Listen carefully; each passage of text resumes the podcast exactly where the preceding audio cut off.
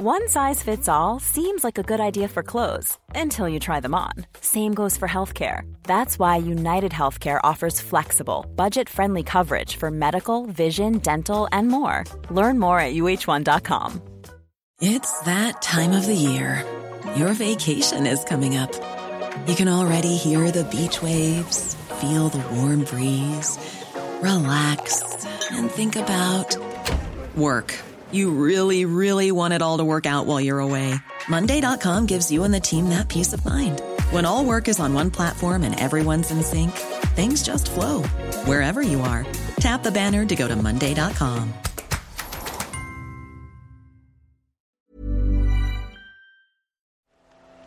The Telegraph. The Telegraph. Podcasts.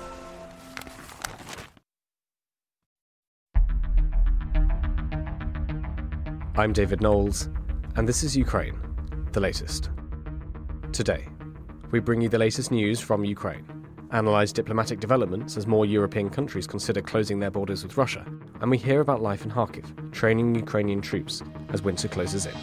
Bravery takes you through the most unimaginable hardships to finally reward you with victory. If we give President Zelensky the tools, the Ukrainians will finish the job. Slava Ukraini! Nobody's going to break us. We're strong. We're Ukrainians. Every weekday afternoon, we sit down with leading journalists from the Telegraph's London newsroom and our teams reporting on the ground to bring you the latest news and analysis on the war in Ukraine. It's Thursday, the 23rd of November one year and 272 days since the full scale invasion began. And today I'm joined by our associate editor Dominic Nicholls, Brussels correspondent Joe Barnes, and our guest is Daniel Ridley, a former Ukrainian Marine and founder of the Trident Defence Initiative. I started by asking Dom for the latest news from Ukraine. Well, hi, David. Hi, everybody. Lots of bits and pieces today, so I'll rattle through if I may. Let's start um, with Russian attacks across Ukraine, mainly through the centre and down the south, but a, but a, a wide ranging area, have killed and injured civilians in the past 24 hours. This comes from regional governors in Kherson, and it's thought the attacks there in, in region, just north of the city, were thought to have included cluster munitions. But also the regional governors in uh, Dnipropetrovsk, Kharkiv, and Donetsk. So the centre, east, and south, but a very large swathe. Mainly shelling, it's thought, in those in the areas closest to the line of contact, as you'd expect, but uh, no real update on the nature of the ammunition used. Separately, European Council President Charles Michel said that Ukraine's counteroffensive has not failed. So, in an interview with the Kyiv Independent, he said, I don't think this counteroffensive has failed. Firstly, how the Ukrainian army made huge progress in the Black Sea. I think, well, maybe army, navy, it's all the same, is extremely important. This is a major step in the right direction. Secondly, the recent progress made on the left side of the Dnipro River is also very important. I mean, I said in last week's Defence in Depth video that, you know, I, I don't know if we should get hung up on whether the counteroffensive has started, stopped, failed, succeeded, what have you. I think the point I was making is war doesn't really work like that. It doesn't work like the kind of this. This is a failure. Let's all go home. You know, you've got to look at war more broadly. So whilst the land campaign has not got anywhere near the geographic objectives that Ukraine would have been hoping for, and there's no denying that.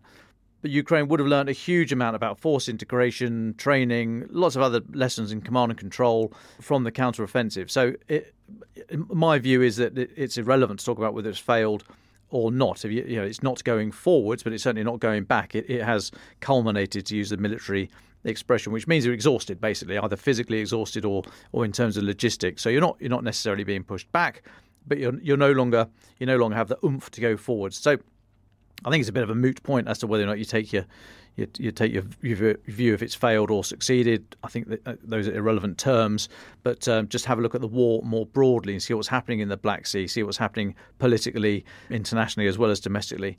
But we note Charles Michel's words and uh, move on. Next one. Former Wagner Group fighters, for the first time, have been officially recognised as Russian veterans. This is according to Britain's MOD. Now, what they call, uh, so this is the, the Brits, what they call a select group of, uh, of Wagner fighters were issued official veteran ID documents on the 14th of November and are now able to receive commensurate bonuses. Um, Britain's MOD said this highly likely signals the rehabilitation of some Wagner elements by the Russian administration. You'll remember it was the announcement in June this year by the MOD, Russian MOD, that all private military companies and what have you, mercenary groups, were going to come under their wing, under the official Russian MOD organization, that then started the whole spat with Prigozhin and ended up in the um, in the in the dash dash to victory, all mutiny, no bounty. As uh, I think Lisa gave us that expression. I'm sorry if I'm completely using it out of context.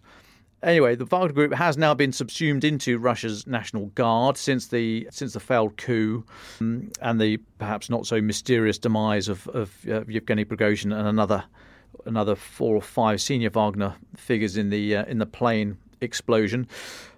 But it, it, looks as if now this is Wagner, as we remember it, has gone. It still exists as a as a kind of entity, as a wrapper, but it's it's now properly within the Russian MOD organisation chart, the fact they're now being recognised and paid, part of it was that they weren't recognised as veterans and hence paid either pensions or their family members if they were killed, given any kind of financial compensation.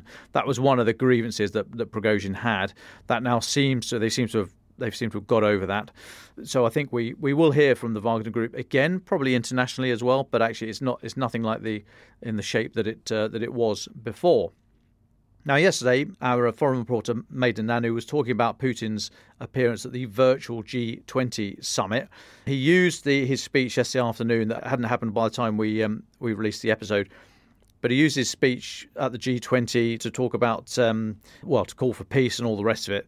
The Institute for the Study of War has done some analysis on it and said it's all it's all false. His supposed endeavours pushing for peace are all all a sham and probably aimed more at trying to split the Western or external supporters for Ukraine into those that, that are more likely to say, yeah, actually, we should give peace a chance and push Zelensky for negotiations and, and what have you.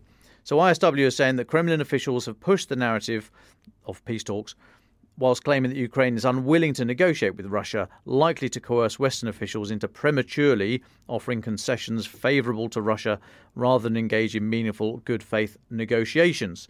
They, uh, they said a premature cessation of hostilities in Ukraine greatly increases the likelihood of renewed Russian aggression on terms far more favourable to the Kremlin in the near future, i.e., it won't be the end of it. They will take a pause, regroup, build up, and, and go again, which I think is, is sensible sensible assessment.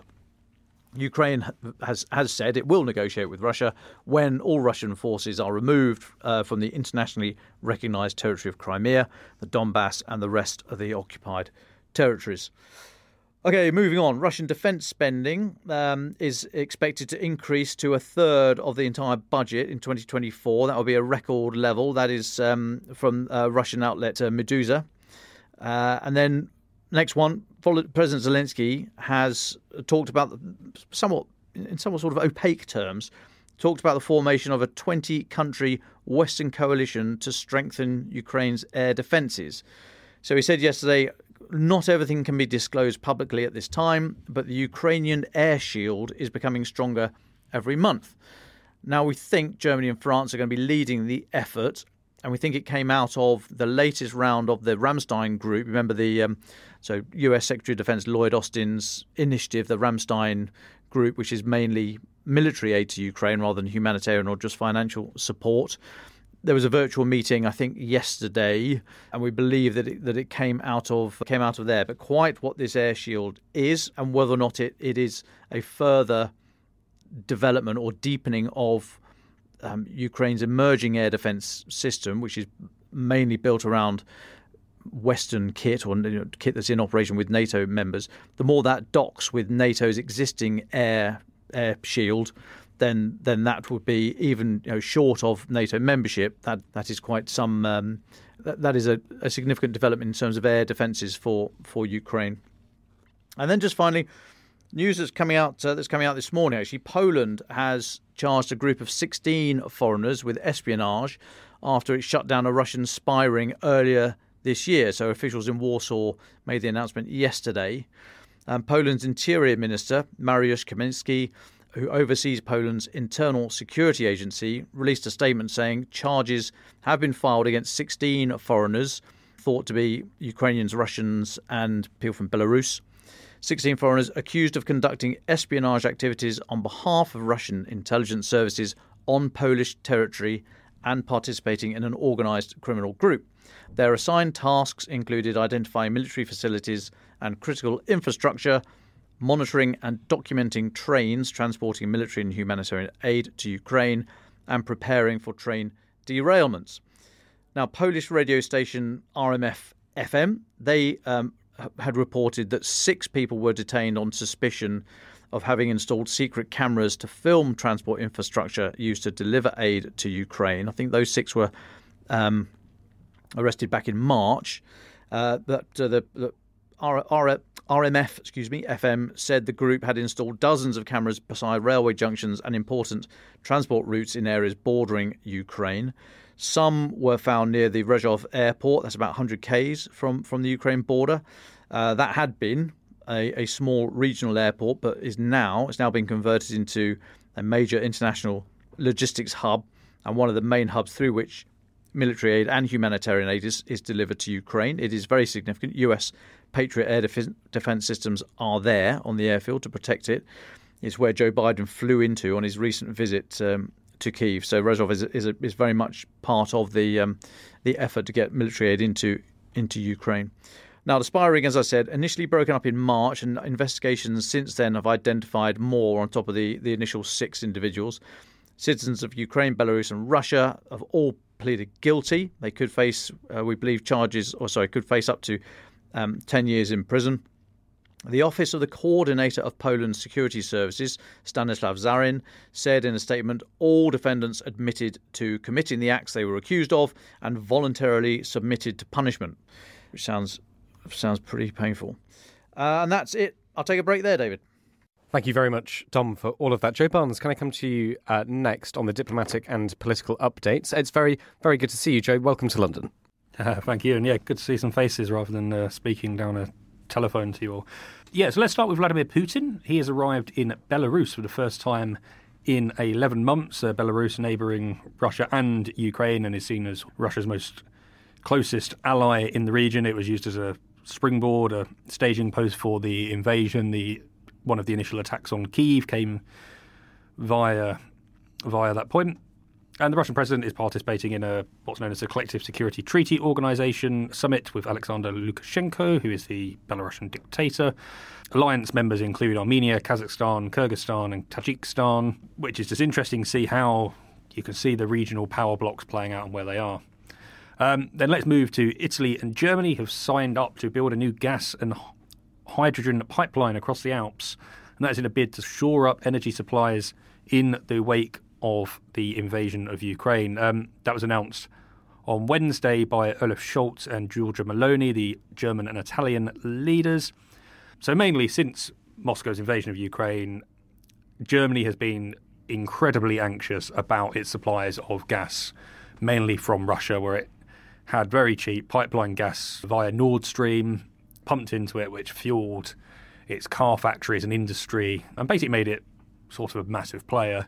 Uh, but that is now all disappearing, and Germany is looking to diversify away. So the proposed pipeline will bring supplies from North Africa up through Italy, across Austria, and into southern Germany. It's going to be able to enable the import of about 10 million tonnes of hydrogen by 2030. That's according to German media reports this is what Olaf Scholz had to say. We agree that we want to expand our energy cooperation in order to strengthen long term supply security and transformation with a new pipeline across the Alps. We want to increase the security of supply of both of our countries. At the same time, we want to quickly conclude a German Italian gas and solidarity agreements. We're actually North Africa is a great hub and sort of one of those areas that everyone is going to for fossil fuels, mainly gas supplies, in the wake of diversifying and cutting away from Russian tyres. So geography dictates that that is one of the areas that that will travel through, and it's good to see Germany are doing more to cut away from its old reliances.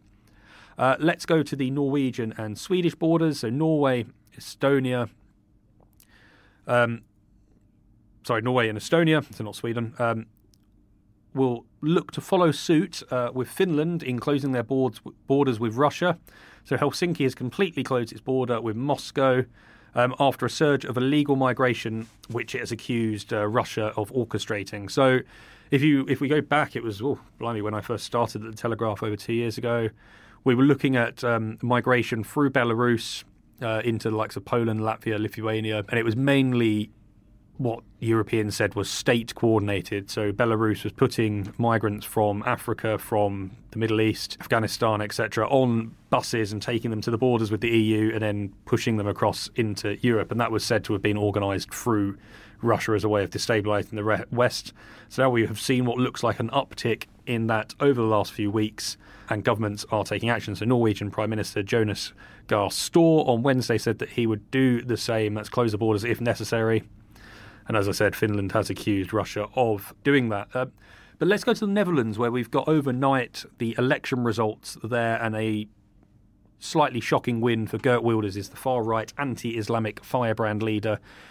His um, PVV party has won the Dutch national elections. Well, when I say won, it's fallen very short of majority, but he has the most seats on 35.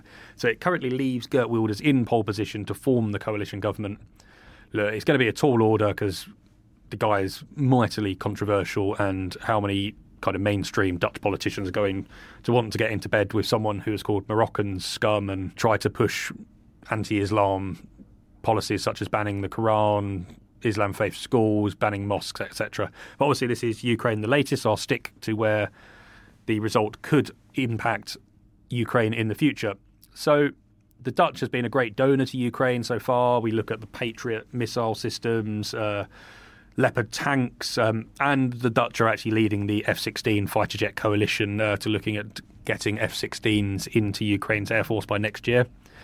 But Wilder Wilders, Wilders has called for an end to that military and weapon support for Ukraine, arguing that the, the Netherlands needs those weapons more for its own security. And while Wilders and his party have denounced the Russian invasion of Ukraine, they have actually questioned the Western alliances with Kiev and the crackdown on Russia through sanctions. Uh, so there is essentially falling in line with this idea that look, while we support Ukraine, we shouldn't do much to support it in practice because it hurts our country through sanctions. It's sort of, sort of the same line that Hungary takes, uh, Slovakia is taking, the Polish government before Donald Tusk won said, look, let's keep our weapons because we need them domestically now. Uh, so it's that sort of mentality. But there's also a pledge. Say, Geert Wilders and his party are massive Eurosceptics. They have a sort of a Nexit policy. They want to take the Netherlands out of the EU. But in the meantime, they want to block any new members from joining the EU. So that includes Ukraine, whose a decision on future membership talks comes up uh, on the table next month at a Brussels summit. But then, actually looking back at sort of Geert Wilders' contacts with Russia, he might he might have denounced the invasion of Crimea and the invasion of the full-scale invasion. But historically, there has been ties between the Kremlin and these his party. So some Ukrainian hackers earlier this year actually managed to find some documents and leak them online that demonstrated the Kremlin attempting to forge ties with Wilders' PVV party since 2013. One example of that, a far right Russian MP going by the name of Slutsky, he organised for PVV MEP Andrei Alitsin to visit Moscow in 2017, and I used the bunny ears to observe the Russian elections. Yeah, if dictators need observing, that's sort of great fun. In 2018, Geert Wilders himself visited the Russian capital, a trip which was organised by Slutsky, and at the time, Wilders, Wilders was claiming that his visit was to keep the dialogue open after Russia annexed Crimea and after the downing of flight MH17 over Ukraine, which killed a lot of Dutch people. Uh, so Wilders did not personally comment on that visit. And let's um, let's move on to another European Union decision. While it's loosely connected to Ukraine, it's actually looking at the possibility of how do we weaken Hungary's opposition to Ukraine being given access to formal membership talks. And so the European Union has approved a fund of about 800 million pounds, so about a million euros, million a billion billion euros, billion dollars in funding um, under the Repower EU schemes. That's sort of looking at how do we help countries move on to better post-Soviet uh, power grids, transition to renewable energy, etc., move away from Russian fossil fuels. and the Commission has basically given Hungary's plan the legal go ahead, and that's going to be voted on by member states in due course. But what we do is we have to look at the what's happening in Hungary. So Viktor Orban on Wednesday said that the EU should not omit Ukraine um, until it undertakes a, few, a full review of its strategy of support for Kiev, and that includes a strategic look at what's happening on the battlefield. Uh, so Viktor Orban is in a constant sort of standoff with Brussels, and if you speak to EU officials, they believe that Viktor Orban is using Ukraine and the EU support for Ukraine as leverage in order to unlock some sort of 13 billion euros in funding that is due to Hungary under another another banner. So it's is this potentially the first bit of bait that we are seeing from uh, from the EU to get a positive message from Hungary when it comes to that vote next month? And I'll stop there for now. Well, thank you very much, Joe and Dom, for all of that. Well, it's great, Daniel Ridley, to have you back on the podcast. Could you remind our listeners just quickly where you are and what you do? Yep, thank you very much for having me back. It's, it's good to be back in. I think this is the, the third or fourth time now. Uh, I'm currently based in Kharkiv, which is in the far northeast of Ukraine, and I run an organization called Trident Defense Initiative. We are a military training center slash organization for the Ukrainian armed forces, and we've so far trained 11,000 Ukrainian soldiers free of charge in a variety of different skills uh, infantry, medical, drones, engineering, and a few others to say the least. Well, Daniel, we've heard a lot from Joe and Dom about some of the updates from around Europe and around the world. What about for you? You're in Kharkiv. What's the atmosphere like there? Can you give us an idea of what you're seeing? What are people telling you? And with, with winter arriving, how are you preparing for that? Yep. So the uh, I've been in Kharkiv well over a year now, coming up to a year and a half. Situations consistently got better and better, especially during the counteroffensive in Kharkiv last year, where the vast majority of Kharkiv Oblast was liberated from the Russians, and the the sort of semi-encirclement they had around the city was pushed back. The situation has got you know incredibly more secure in Kharkiv.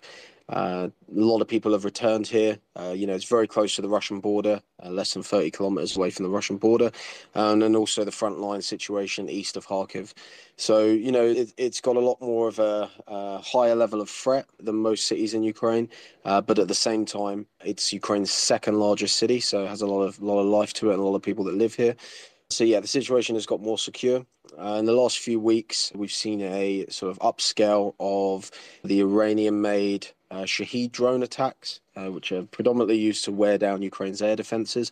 They've never really been traditionally used in Kharkiv due to its close proximity to the border. They've normally just used the S 300 uh, anti aircraft missile, which they deploy in a ground to ground role. But they've, uh, they've, there's been an upsurge of it in the last few weeks, hitting specific targets, but also just sort of to drain Ukraine's air defenses in this area.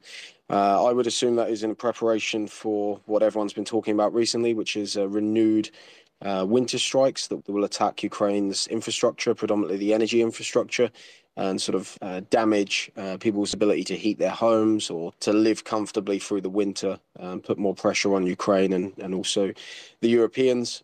Uh, but yeah, so we've seen we've seen a lot of that. But again, the uh, life has returned to the city. Things are very busy here, uh, so people definitely feel more secure than they did before.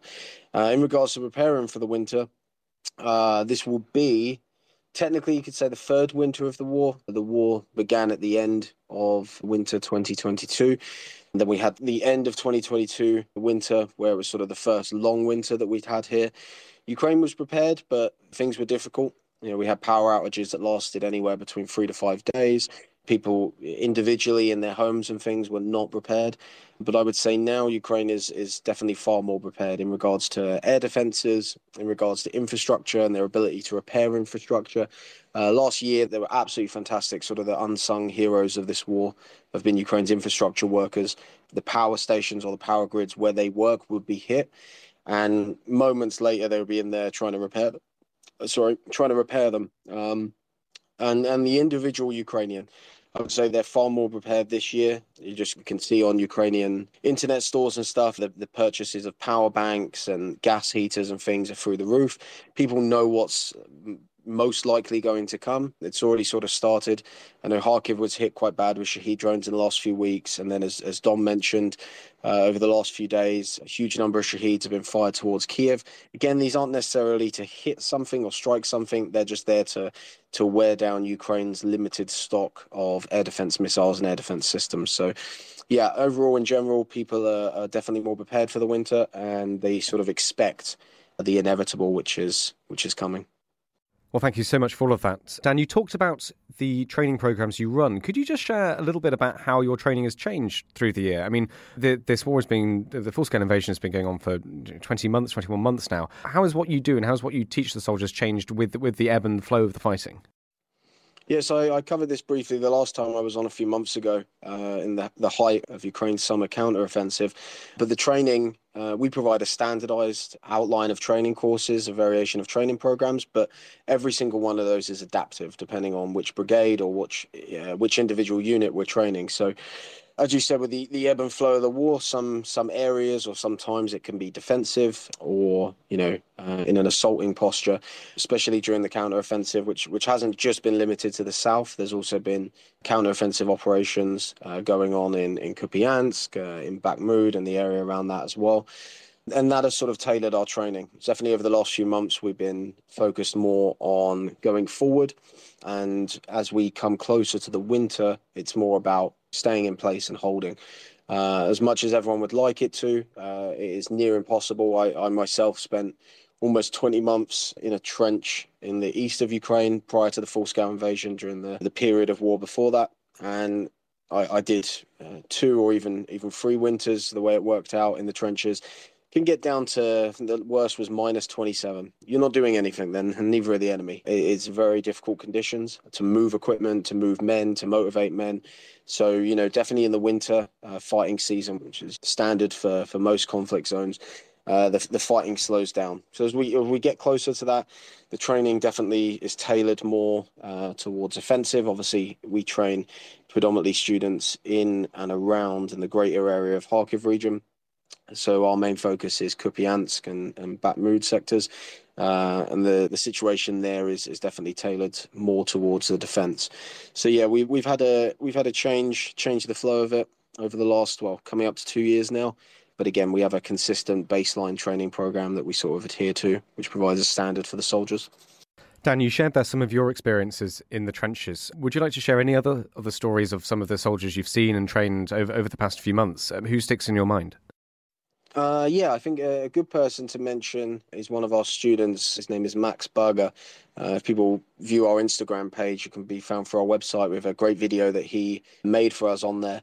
He's a Ukrainian, but he lived in Barcelona before the full scale invasion. Uh, at the beginning of the full scale invasion, he came back. He was an artist, came back to Ukraine and joined the military and, and found himself in one of the Kharkiv territorial defense brigades. I would say maybe seven or eight months ago now, he attended our Platoon Medics course, which is a three week course, very in depth, covers quite high level medical procedures and trauma care, including a cadaver lab, quite a unique course.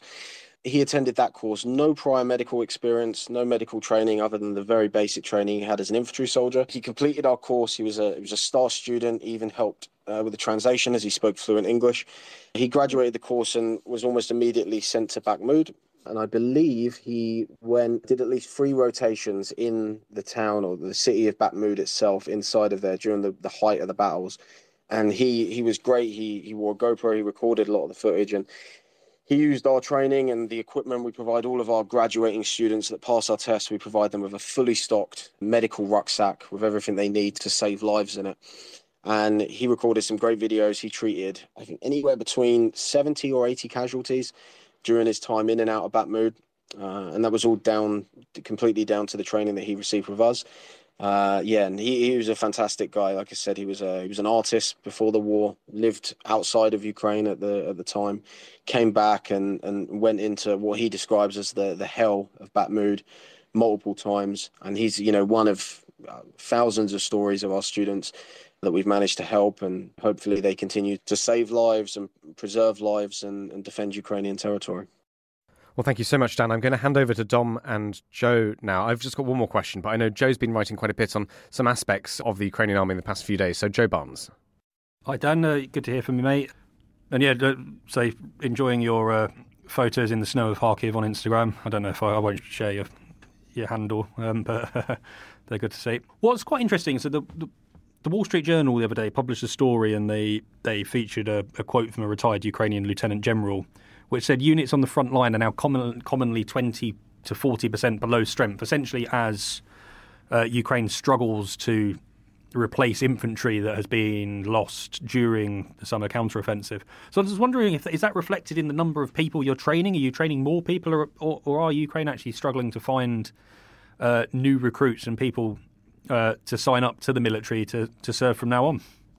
I, I definitely wouldn't disagree with that fact. Um, but uh, even when I served in the Ukrainian military, we had issues with manpower. In regards to me personally and the, the soldiers and the, the students I interact with, I haven't seen a, a drop in numbers. If anything, we've actually seen an increase in numbers. We've expanded our organization quite drastically over the past six months. So uh, w- within that, you know, our numbers have, have been reflected. So, but definitely, I think there was well, there was a lot of issues uh, at the beginning of the mobilization. You know, Ukraine you know, people may disagree with it uh, within Ukraine and outside of Ukraine, but Ukraine is in a total war. Uh, wh- whether we like it or not, we didn't make this decision. As as is Russia on the on the other side. So within that, you know, comes with mobilization, a draft, whatever you want to call it. That's that's unavoidable. But everyone, you know, I believe everyone has a, a commitment to contribute to the defense of their country but yeah, there was there was definitely issues at the beginning for the first year, year and a half of the war with the mobilization and also the recruitment. I know Ukraine is definitely moving forward with that now. Recently, Zelensky restructured all of the recruitment, the mobilization centers, uh, restructured the command structure there and the recruiting procedures there.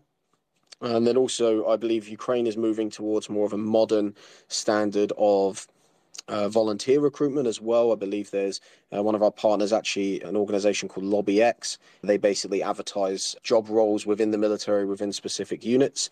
And what they will do is they will offer those positions out to Ukrainian citizens that they can then apply to join. So they can find a more uh, specific role within the military tailored for them. Uh, it's definitely something that, that, that has time to come. Uh, obviously, the conditions for a Ukrainian soldier, you know, I, I, have a biased opinion, I won't deny that. Uh, but the conditions for a Ukrainian soldier are far more desirable than for a Russian mobilized soldier. That's apparent. You know, you can see anything of the conditions that Russian mobilized soldiers live in and also how they're treated um, is definitely not reflected in, in even 10% of how a Ukrainian soldier is treated. You know, we provide a large bulk of post training. I know the Ukrainian military has its own initial training centers and things like that, but the standard's definitely improving Ukrainian, whatever the Russian propaganda says, or the anti help Ukraine Western uh, media or propaganda, whatever you want to call it, says uh, the Ukrainian population is still very motivated. I, I would say there's definitely could be more people signing up, but again, I haven't seen a deficit. I haven't seen a worrying problem uh, where I think, God, we need more people. We haven't got enough people. We haven't got enough uh, men on the line, holding the line. That's definitely not an issue as of now. And then Dom and I were having a, a, conversation on Monday's pod about sort of the use of tourniquets, and you, I actually used you uh, as an example because you had, I think you had been posting on about sort of tourniquets being used too sort of liberally, and it's causing sort of people to have amputations that weren't needed. Um, just wondering if you do you see the, the sacking and the, the of the head of the medical forces and the bid to bring this up to a better standard? Do you see this as a positive? From a guy I've seen you in action, seen you guys in action at TDI, and we, we did a piece, uh, when was it, last June, uh, which is on the website still for people to look at. So we know that you sort of deliver great training, but do you actually see now a, a need to sort of bring that level of training up elsewhere? And do you sort of agree with that in, in general? Yes, it's actually one of our main focuses. And obviously, as the war goes on, Ukrainians uh, become more knowledgeable about the specifics of, of combat and tactics than a Western instructor would. We, we have a large amount of Western instructors, but also Ukrainian instructors. Um, but tactical medicine is always something that we sort of uh, is our is our sort of big thing. We run three different levels of medical training here, varying lengths and in depth uh, in depthness. And yeah, I, I, made a post on it recently. It, has been a it's been a controversy and something that's been spoken about a lot in Ukraine since the beginning of the war was the fake tourniquet issue. Uh, you know, people just being do-gooders, especially outside of Ukraine, were looking to send support and aid. So they would go on Amazon and oh, everyone needs a tourniquet. You know, it's the first thing you use, the most important thing you use and they would go on Amazon and type in tourniquet, and you know, uh, a million results would pop up. Oh, you can get a hundred of these tourniquets for only two dollars a piece. So I say that's great. I can get hundred tourniquets. But the reality is, they were Chinese fake copies, airsoft copies, whatever, and and they were a big issue. It's sort of become a bit of a beating a dead horse thing now. You know, we're seeing a, a bit of an improvement with it, especially it's gone on for a long time now. This controversy, and soldiers are identifying which is a fake, which isn't.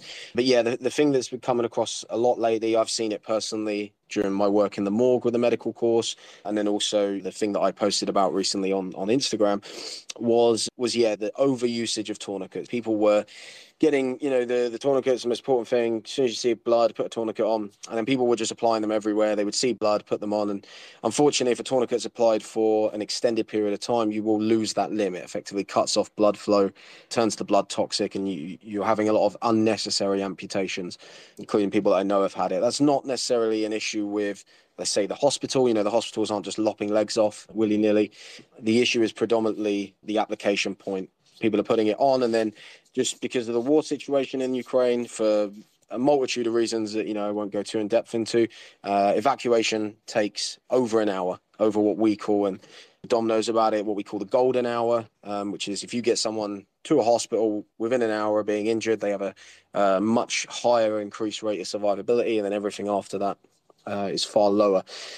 In regards to the firing of the head of the Ukrainian military medical services, or the replacement. Obviously, Zelensky's done a lot of shifting in his cabinet uh, and in his positions. Some people have slipped under the radar and gone unnoticed. The main driving factor behind that was actually to do with blood transfusions, giving blood to injured soldiers. It's actually been illegal. Uh, I, I myself also, when I served in the Ukrainian military, I, I attended the Ukrainian military's combat medic course. It was a four month long course, Ukrainian and Canadian military instructors, fantastic course. And we were specifically told there was a lot of illegal manipulations, life saving manipulations that I personally knew how to do that I wasn't allowed to do. One of them was uh, blood transfusions, and it's become a big point of controversy because it's something that is, is really needed uh, at the front line or in the rear stabilization points.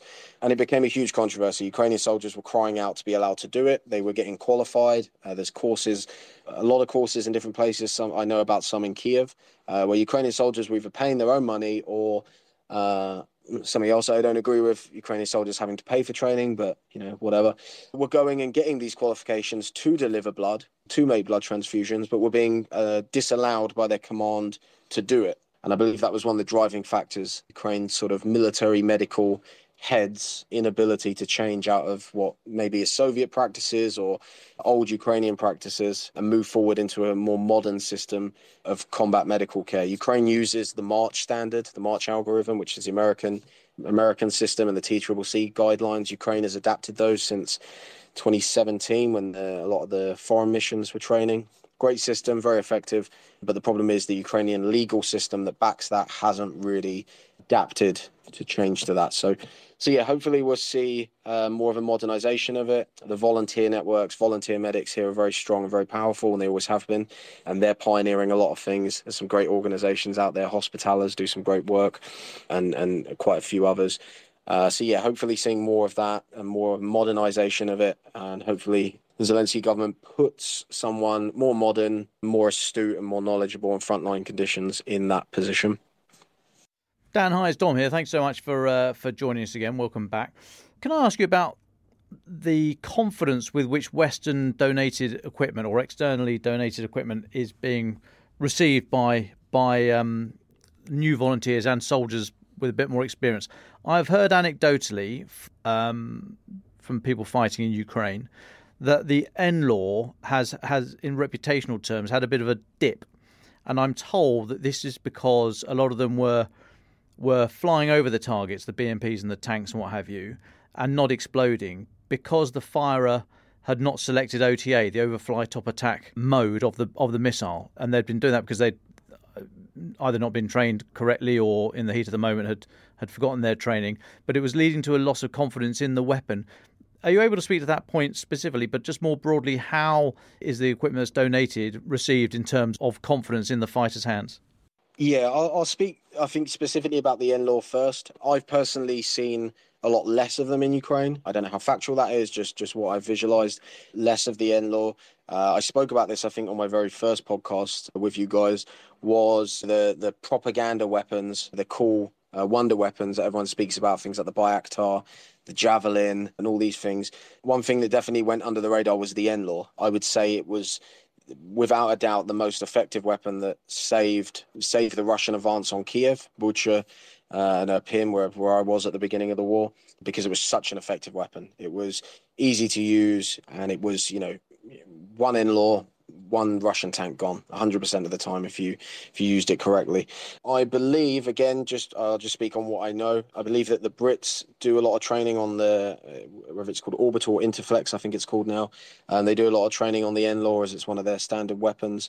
I've personally like I said seen less of them in Ukraine but maybe there's there's a, a larger number of them I don't know specifically probably the issue is is is throwing that training uh, out to a huge army that continuously is is gaining new people, gaining new brigades, and then also refreshing that training as well. I'm not sure the exact numbers. I believe it's up to around twenty thousand now that have been through training specifically in the UK. That you know that's a small number. Uh, that's a small number in, in regards to the entire Ukrainian military. So let's say 20,000 of those guys have received NLAW training. Uh, you know, how many of them are using NLAW, and then how many others are using it that aren't getting it. Uh, we may also see quality deficiencies with the upsurge in need for equipment and then obviously the sort of parallel conflict which affects Ukraine, which is the Israel Palestine conflict. Maybe there's uh, uh, quality issues there, I'm not 100% sure. In regards to the general effectiveness of the Western weapons, something that sort of got uh, put down a lot at the beginning of the counteroffensive, just because the Ukrainians weren't super experienced in what they were doing, and there was there was some learning kinks to work out. Was the Bradley? You know, a few were lost at the beginning and weren't used necessarily effectively. Uh, now we're seeing that used a lot more effectively. Again, it, the, these things take time, and people will need to understand that a, a, soldier can go to the West for training. He can receive fantastic training specifically on that equipment, but again, he needs that experience of using it in combat. He needs that experience of using it when he's under fire in terrain that he's going to be under fire in. Factor in things like FPV drones and, and, and other technology things it takes time. And I think you mentioned it at the beginning as well. Ukraine has uh, may not have had the success that it wanted or that the West expected it to have, but what it has had is a huge amount of experience gain and knowledge of the equipment. So yeah, I, I don't think the confidence in Western equipment has gone down. It's still just as desirable and just as effective as it was when it first was received. Thanks, Dan. And just finally for me, you mentioned earlier on that that you, you think Ukrainian soldiers, and I, I agree with you on this one, will endure the ravages of winter in the trenches better than the Russian soldiers. Can you talk to us about the, the kind of standard kit that now they're now being issued? What, how widespread the, the good winter clothing is, and boots and things like that, and, and how um, how well. It, it, are, will everybody get it? Everybody get the good stuff at the at the front line to enable them to survive and and even possibly take take the fight to to the Russians. But just the, what what what should be expected at the front in terms of winter gear for the individual. I would say straight off the bat, it is, and even in the British Army, we know this far too well. Winter gear and things like that are always the bane of corruption, whether it be low level corruption, the quartermaster keeping all the good jackets in his stores, uh, or whether that be high level at a governmental level. You know, Ukraine has experienced that with winter gear in the past. I experienced it in the Ukrainian army at a low level, but that that that's consistent with most militaries. That's just how things work sometimes. But yeah, when I served in the Ukrainian military, I was issued. Uh, pretty pretty shockingly impressive set of winter equipment. You know, snow boots with gaiters on, thermal layers, multiple thermal layers, sort of soft suit, like a almost like a wearable sleeping bag, uh, in the Ukrainian camouflage, even winter boots. You know, we, we were issued all of that. And this is before the full scale invasion when the Ukrainian army had nowhere near the amount of support and, and equipment that it had. What I'm seeing from my students, again, Ukrainians know how to deal with the winter, as do the Russians. You know, we, we live in colder climates. The students are very well equipped, whether it's stuff that they receive from volunteers or, or things from the military etc., uh, etc. Et the the volunteer output here is incredible absolutely dwarfs the the public support that the Russian military has, and even further dwarfs the support that you know the British military has from the public. Uh, Ukrainian volunteers provide wood burning stoves to the bunkers on the front line. They provide warm equipment, you know, warm stocks, warm clothing, uh, and I'm I'm contrary to the propaganda, and you definitely see it from the Russians. Not again, not saying that the Russians aren't equipped. You, you will definitely see Russians with winter gear. They they get it some way or another, but the Ukrainians definitely get it a lot more. What I see personally from the students that I interact with, they're they're well equipped and they're being provided it. Again, I, I don't I don't. Although I work with the Ukrainian military, I'm not serving as a soldier there at the moment, so I wouldn't know the individual equipment that a soldier gets issued. But honestly, if it's exactly if it mirrors or is exactly the same as what we were issued prior to the full scale invasion, it's absolutely fantastic. It's actually more winter equipment than I got issued in the British Army, which which says something. Well, thank you so much, uh, Dan, for answering all of our questions. Thank you very much, Dom and Joe, for your questions too. Let's go to our final thoughts because we've got one eye on the clock now. And Dan, when we come back to you for the very final thought, if there's anything we haven't spoken about that you think is really important to mention, do mention it there. So, Joe Barnes, can I go to you first? Yeah, I just want for my final thought to look at something and talk about something about the donation of shells to Ukraine. So last night, the MOD, that's Britain's Ministry of Defence, shared a tweet with a video saying, You are the company you keep. North Korea is on track to join Iran, Belarus as the biggest arms suppliers to Russia. And that sort of got me thinking is the West really pulling its weight, living up to the re- their rhetoric, putting their money where their mouth is? And actually, I think not. So North Korea has has given, donated, sold, we don't know, uh, about 1 million shells to Russia since August. That is according to South Korean intelligence, published by CNN and other, other reputable outlets. But then you actually look at what Europe is doing for Ukraine in terms of 155mm artillery shells, which are probably, Dan might have a thought on this later, the most important aspect of this war so far. The EU said it had planned to get 1 million shells to Ukraine by March. To date, that scheme has delivered about 300,000 ish shells, and EU defence ministers, including the German, have acknowledged this target to get 1 million shells to Ukraine by March 2024 is not going to be hit. So it leads me to sort of say it's all well and good calling out North Korea, Iran, or whatever rogue state, uh, hermit nation, despot is helping Russia.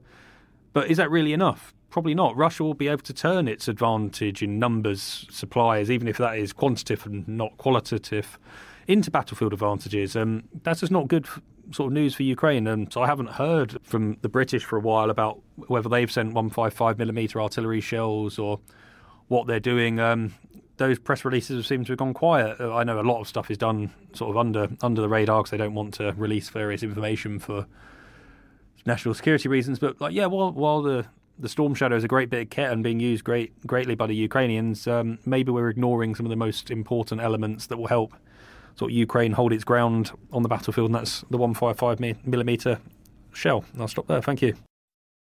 Thank you, Joe. Dom Nicholls. Thanks, David. So Putin has used the W word. He was speaking to reporters in Moscow yesterday and said, Our goal is not to spin the flywheel of military conflict, but on the contrary, to end this war. Now, you may remember using the word war to describe the Ukraine, well, war, has effectively been illegal in Russia since March when Putin signed a censorship law um, that makes it a crime to disseminate fake information about the invasion, with a penalty of up to 15 years in prison for anyone convicted. Uh, CNN are reporting today that Nikita Yuferev, who's a, a, municipal lawmaker from St. Petersburg who had to get, get out of Russia due to his anti war stance, he's been speaking on Twitter today and he has asked Russian authorities to prosecute Putin for spreading fake information about the army. So, uh, so far, so so uh, amusing. Blah blah blah. Let's see what let's see what happens. You know, the point is, was this a mistake, or was it the start, Putin's start to reframe the war particularly in advance of Russia's March presidential election. Now, if it's Putin trying to trying to ramp things up in a narrative term to shore up domestic support, that that might be one thing. But if he's trying to to ramp things up as a prelude to mobilization, full mobilization, because we know that his the partial mobilization that he's done so far was extremely, extremely unwelcome by society. led to the flight of about a million, we think, a million fighting age males. So he's been desperate not to go for full mobilization, but but potentially they are it might be moving in that direction. So was it a slip up? Or was it uh, was it the start of something else? We will uh, obviously keep that keep that keep our eye on that. But of course, the March presidential election is going to really start to impact every little aspect of what we uh, of what we see in terms of the Putin and the wider Kremlin and Russian sort of diplomatic initiatives.